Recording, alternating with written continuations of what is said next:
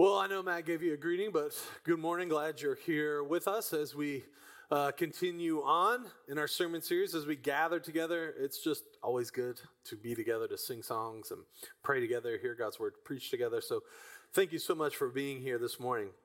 Now, that clip, uh, as I watched it this week, reminded me of two things. And one is that we live in a world that desires honor. Think about our city. We have an entire museum dedicated to Lewis and Clark and their accomplishments. We erect things like statues, like in front of our art museum for King Louis. Think about the awards shows, right? The clip we just watched. We live in a world that craves recognition, that craves honor. But what it also reminded me of is that the world, although, yeah, they desire and crave this, so often they come up just short. They just get to the edge and they just seem to miss it. Think about what Jim Carrey said. Uh, because then I would be enough. It would finally be true if he won his third Golden Globe. I could stop this terrible search for what I know ultimately won't fulfill me. Now, I know he's kind of saying it in jest, but I think it's really true. And I think there's a sense that he knows that it's really true. Our world has a way of honoring things, of giving weight to things that they're not necessarily bad, but maybe they're not as important as we think they are. Think about Here's a little test. Have you ever watched any of these award shows? The Grammys, the Oscars, MTV Music Awards, ESPYs, you know, maybe you got a, a pool together where you're trying to figure out who's going to win what Oscar. These are viewed by millions of people every year, but how many of you have ever watched the National Teacher of the Year award show? Do you have a pool with your coworkers as to who's going to win National Social Worker of the Year? Have you checked your local uh, schedule? I don't even know what you check anymore, right? To find out when stuff comes on. But have you checked out when the new when the Nobel Peace Prize is going to be awarded? Are you going to tune in to that award show? Probably not. Our world has this strange way of honoring and giving weight to things that at the end of the day maybe aren't that important. And this morning, we're going to talk about that. We're going to talk about what it means to honor people. We're going to look at what I think, and I feel like every pastor says this, so if you've heard this before, I apologize. Look at one of the most ignored Bible commands in all of Scripture as we continue in our series, The One Another's. and during this series, what we're doing is we're looking at those one another statements of the Bible, and we're asking, okay, what does it look like to do this? Now, why do we do that? Why are we doing this sermon series? Why are we looking at the one another's? I think some of us think, well, okay, God says to do these one another's because God's looking down from heaven and he's got a checklist and he says, all right, you're going to go to rooftop second service. Uh, I'm going to make sure you, as Matt would say, blank one another, right? And then when you do it, all right, God checks the box and then he says, see you next Sunday. Make sure you come ready to do it again. I don't think that's why we do this series. I think we're doing this series because we believe that if we give our awareness and our attention to these one another's, it will actually do something. I don't know if you like. I expect God to actually do things. Uh, uh, I want Him to grow my faith, but I I believe that if we can come together as a group of people and say, I want to create something at Rooftop. I want there to be a culture of Rooftop. And the way we can build a culture is if we do these things for one another. We want to accomplish something. We want to see God move at our church. And we want to create a culture of these one another's. Culture can be hard to express, right? Sometimes it's hard to understand what you mean when you say the word culture, but think about America, right? We have a culture of liberty, what do we celebrate in our country? We celebrate liberty. We celebrate the heroes of liberty. We strive to give everybody liberty. If someone encroaches on liberty, we start to get a little nervous and anxious. We might even get angry if someone infringes on our liberty. Culture, a lot of times, is a feeling of a place. We want rooftop to feel like heaven on earth. Now, that's not just some spiritually hokey Christianese thing that we say. That's what we've come together to do, to give of our time, talent, and treasure. As I was thinking about this this week, is part of the reason why I moved my family from Texas to St. Louis is we want rooftop to be heaven on earth. That's why we pray the Lord's prayer together. In scripture and how we treat one another is a huge part of building that culture. So let's take a look at another one of our one another's and see what God might be up to among us. Romans chapter 12, verse 10 says this Love one another with mutual affection. And then here's our focus for this morning outdo one another in showing honor. Outdo one another in showing honor. We want to build, with the work of the Holy Spirit, a culture of honoring each other.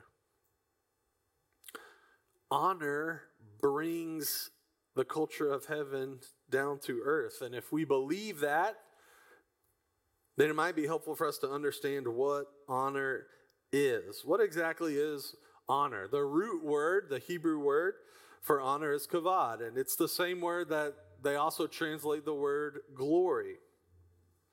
And if you look at it, literally it means heavy or weighty.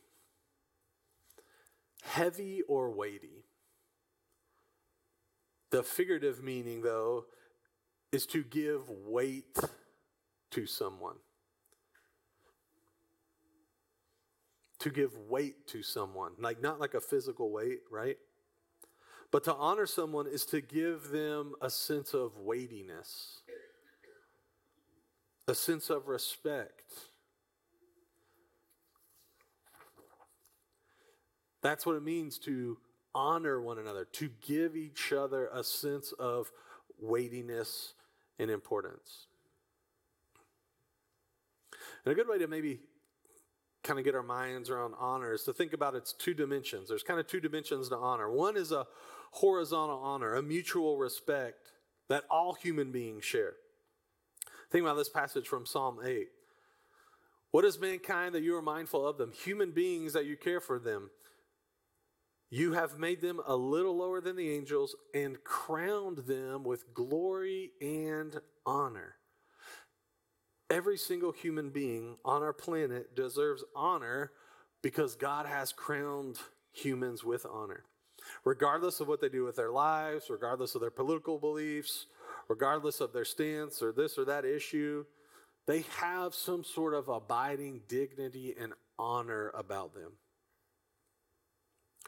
The church has fought for this historically, and it's pretty revolutionary. This is not something that everyone just agrees upon.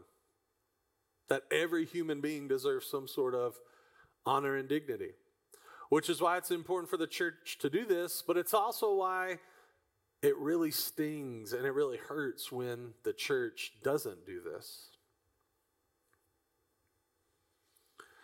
It's a mutual respect that all peoples have. Think about rooftop. When we call rooftop home, when we say, all right, rooftop's my church, rooftop is a place I'm going to be known, you join a group of people who've come together and say, we want to live as Christ has called us to live. And so we have a shared honor among us. But there's also a vertical honor that happens.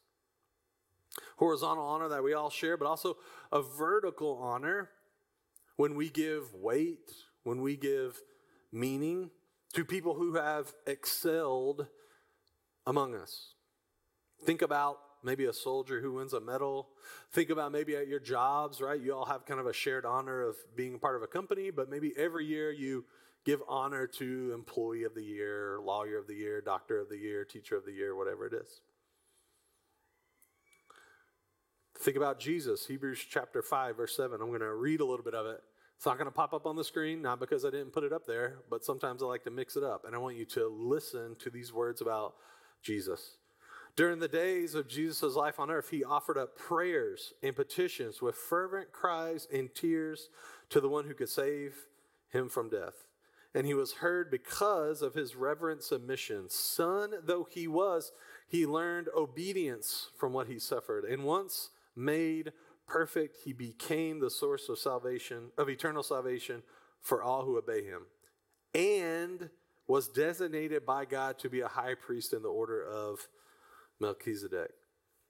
Sometimes we lose kind of the humanity of Jesus. Jesus was a man, and he received a vertical honor because of how he lived his life, because of how he loved people, because of how he cared for them, because of how he prayed, because of his submission, because he learned obedience, he was honored. So let's think about our church life for a moment.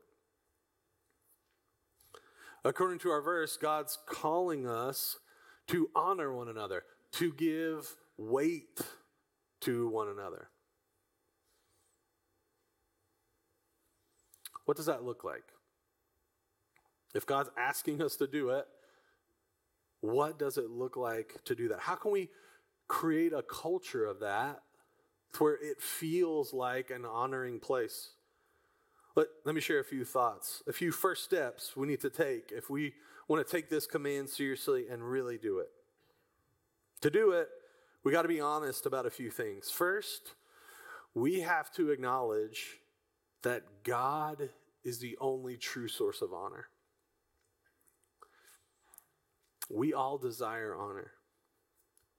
We all, every single one of us, as much as we might try to act like we don't, we want to be told that we measure up. We want to be told that we're important, that there's something weighty about our lives and who we are as people. And that's not a sin. Wanting that does not mean you're some insecure weakling that's what it means to make you, that's what it means to be human. Why? Because you were created by a creator. You are not self sufficient. you have to eat. You have to do things to keep yourself whole and together. Humans were created to be in relationship with God, for God to be the source of their life to be the one who gives them that weightiness and that importance. Listen to what the book of Romans, chapter 2 says. But glory, honor, and peace from for everyone who does good. First for the Jew and then the Gentile, for God does not show favoritism. God wants to be the source of honor in your life. That's how we were created. But because of sin, because of brokenness, because of the world we live in, because of choices we make, we turn to get that weightiness from other sources. We're too satisfied with just like little shallow favorite, like we're just little small pats on the back from the world or the things the world tells us are important. We desperately want to be told that we look in all the wrong places. The world will tell you, well, get a lot of money and you'll be important. Get a lot of social credit and be important. I think the clearest picture of this is social media. I mean, what is it if not for a lot of people a way to receive honor, to make them feel like they're important, like there's something weighty about them? And what does it create? It creates this desperate desire to be seen and noticed so much so that it, it destroys people's lives. Suicide rates are skyrocketing in our culture. Depression is skyrocketing in our culture. Anxiety is skyrocketing in our culture. Why? Well, it's not all social media's fault, but social media plays into those things.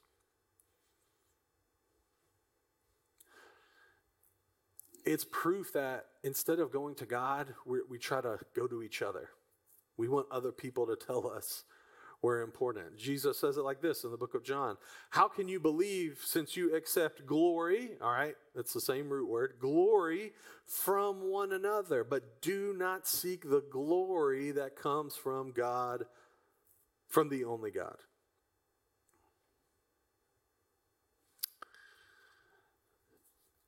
If you don't get that order right, if you don't understand that God wants to give you honor, wants to satisfy that longing inside of you.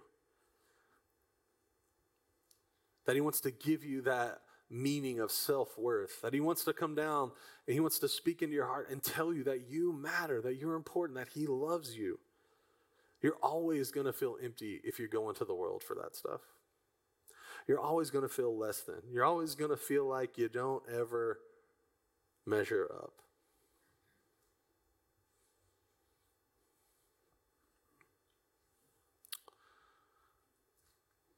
Because God can love you and God can honor you in unique and powerful ways. Listen to this in Hebrews chapter 2. Both the one who makes people holy and those who are made holy are of the same family. Listen to this. So Jesus is not ashamed to call them brothers and sisters.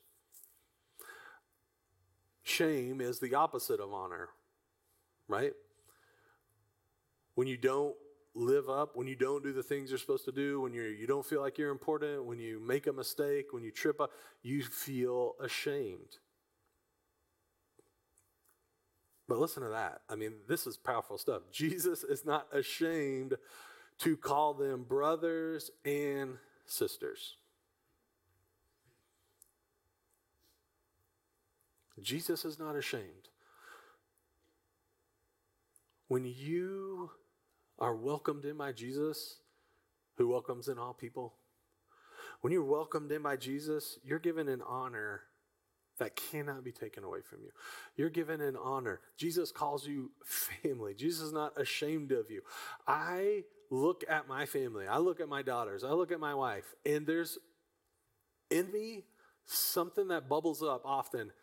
I'm not enough for them. I wish I was a better dad. I wish I was a better husband. I need to be better at these things. I wish I could love them more. I'm too distracted. I, I care about these other things. And I start to feel ashamed. But Jesus looks at me and says, even though you messed up, even though you're not perfect, even though you make mistakes, I am not ashamed of you.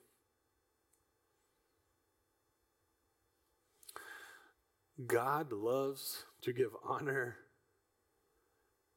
And in doing that, it will transform you and it will transform those around you. The best example, I think, of this is the prodigal son.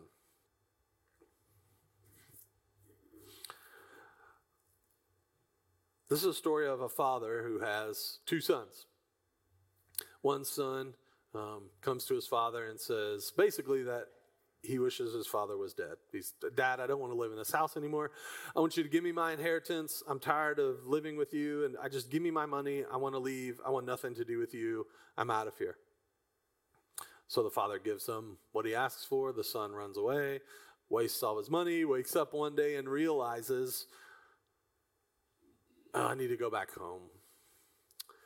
But my dad, oh man, he's probably only going to accept me if I maybe okay if I could just grovel, right? If I could just like crawl up there and just tell him how horrible I am and how I'm like you know a worm and and if you'll just make me a slave, just put me somewhere, I, like please. So he makes this big speech. He's going to degrade himself and so he shows up one day to the house but the father does something he didn't expect. The father runs out to meet him, and the son starts to give this like speech, but the father doesn't even let him finish. The father stops the speech, hugs him like Rembrandt, so beautifully painted, puts a robe on him, puts a ring on his fingers, gives him a sense of honor. Now, what is that honor based on? It's not based on the stuff the son did, right? The son disrespected him and ran away from home. The son came back and tried to make himself feel horrible and awful so that the father would accept. Because God can give you honor based on who he is, not based on all the things you've done in life. The father can do that because God's ego is not on the line if he feels disrespected. We've all been here, right? You know, I once in a blue moon when I do something around the house, I, you know, I can't wait for somebody to tell me I did such a good job, right? And then they come home busy and they don't get a chance to say it. And then what do I do? Well, I feel offended. Well, you should have told me this. I should. But when my honor comes from God, like the Son, I'm like the Father, right? I'm freed up to love and serve other people. If I feel disrespected and hurt, I don't fall apart because my God's not on the line. Because I know God loves and honors me. I think many of us sometimes we come to God thinking He just kind of begrudgingly lets us in the back door, right? Like maybe Matt preaches a great sermon. You feel this, man, I want to respond to God. You confess your sins. You say, Jesus, I want more of you. And then God looks down and says, Well, I guess I did say that. So I guess I do have to let you in here. Tell you what, go around back. I got a back door. Just maybe some angel will crack it, let you sneak in. Uh, but when you get in here, don't make a big deal. All right, like you're just lucky to be here. Don't say anything. Don't make. Don't request. Just be quiet. I think a lot of us think that that's how God responds to us.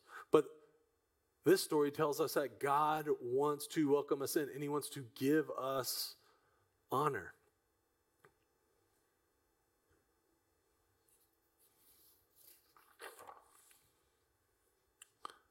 Because it's based on who God is. He is a God of love. Honor for this father, for the prodigal son, the prodigal father, whatever you want to call it, the rule of their house was honor. My son's come back. He's my son. I love him. I'm going to honor him. Person in this room right now, you are created in God's image. God loves you. God wants to love you. He wants to give you honor. That's the rules of his house.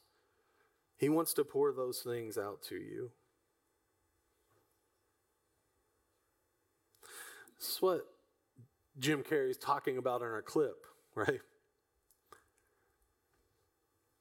This is what he's talking about. He, he knows this Golden Globe isn't going to fill this,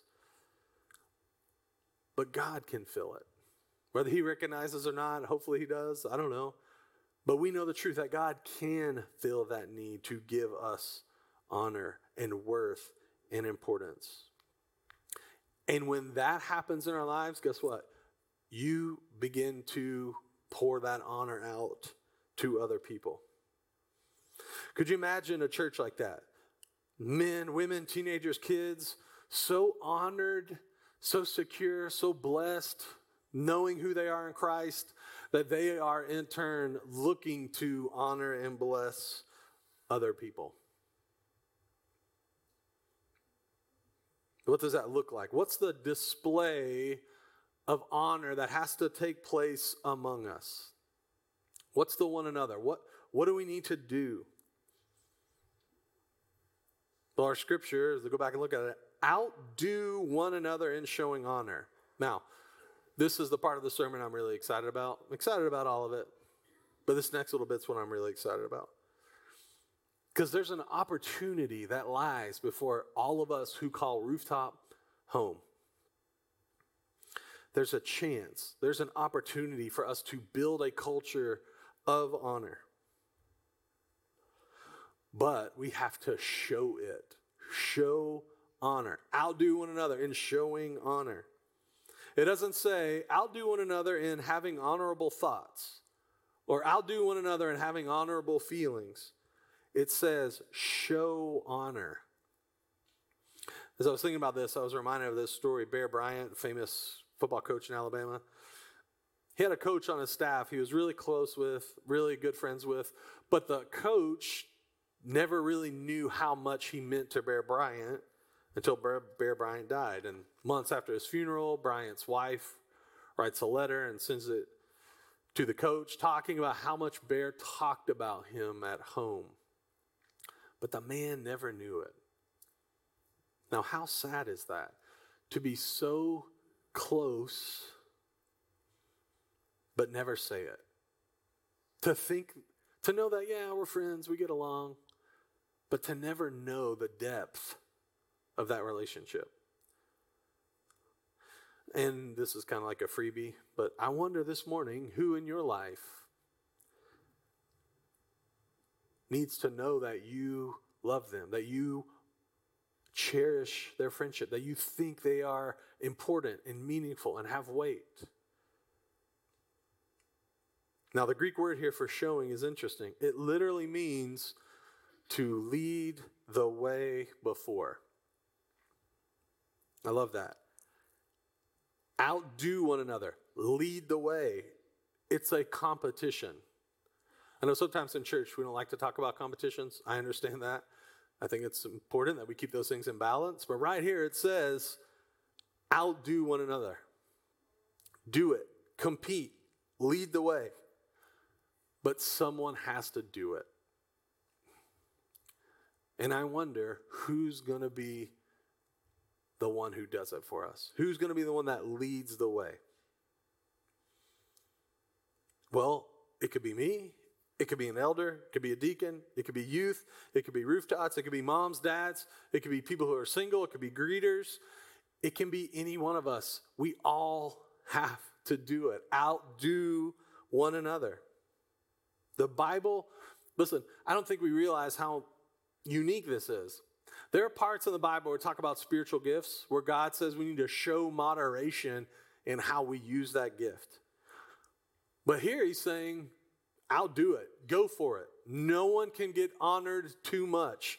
You can never show too much honor as a person. We could do that among us.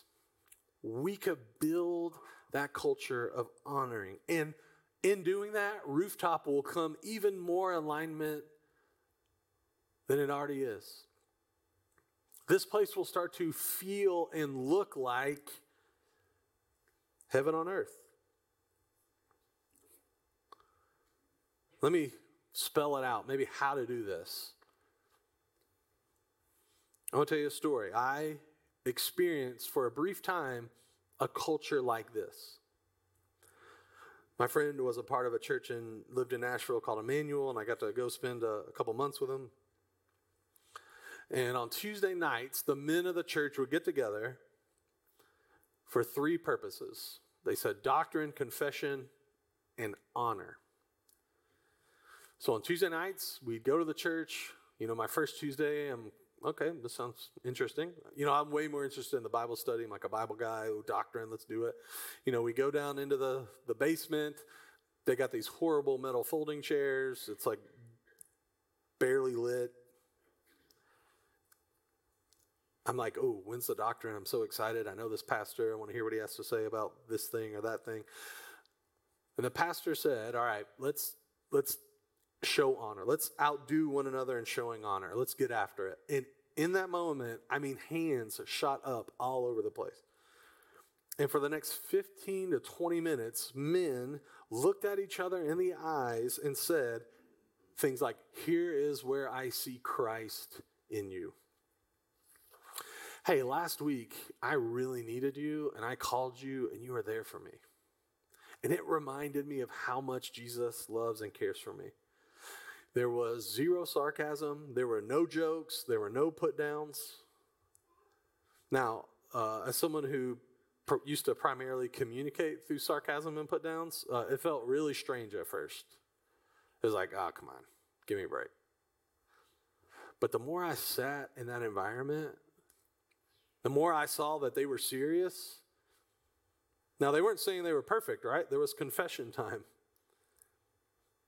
So they talked about where they lacked, they talked about where they fell short.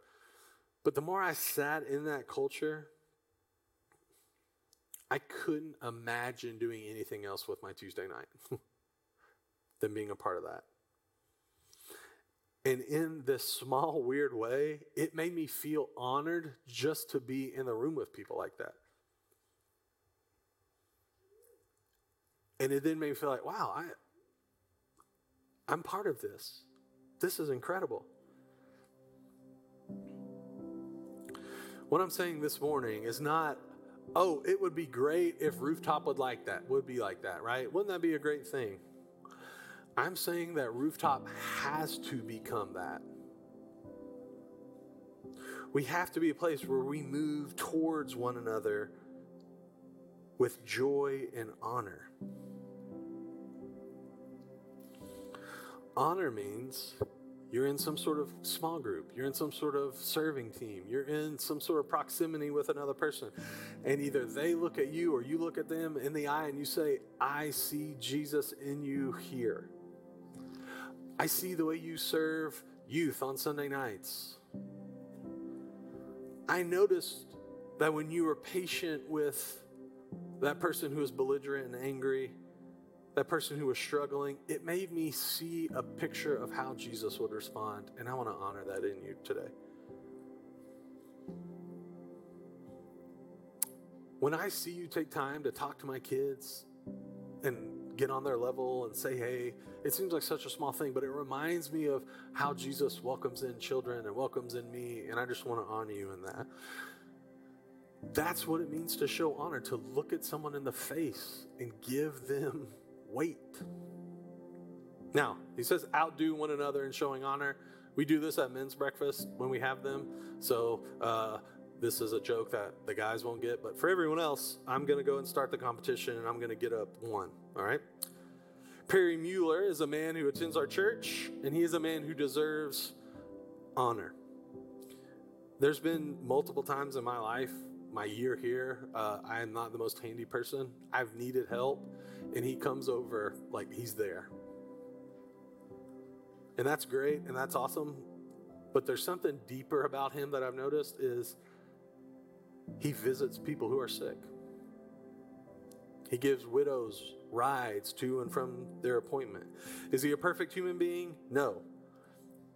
But when I see him love people that way, it shows Christ to me. And it makes me feel like I'm so glad he's part of our church.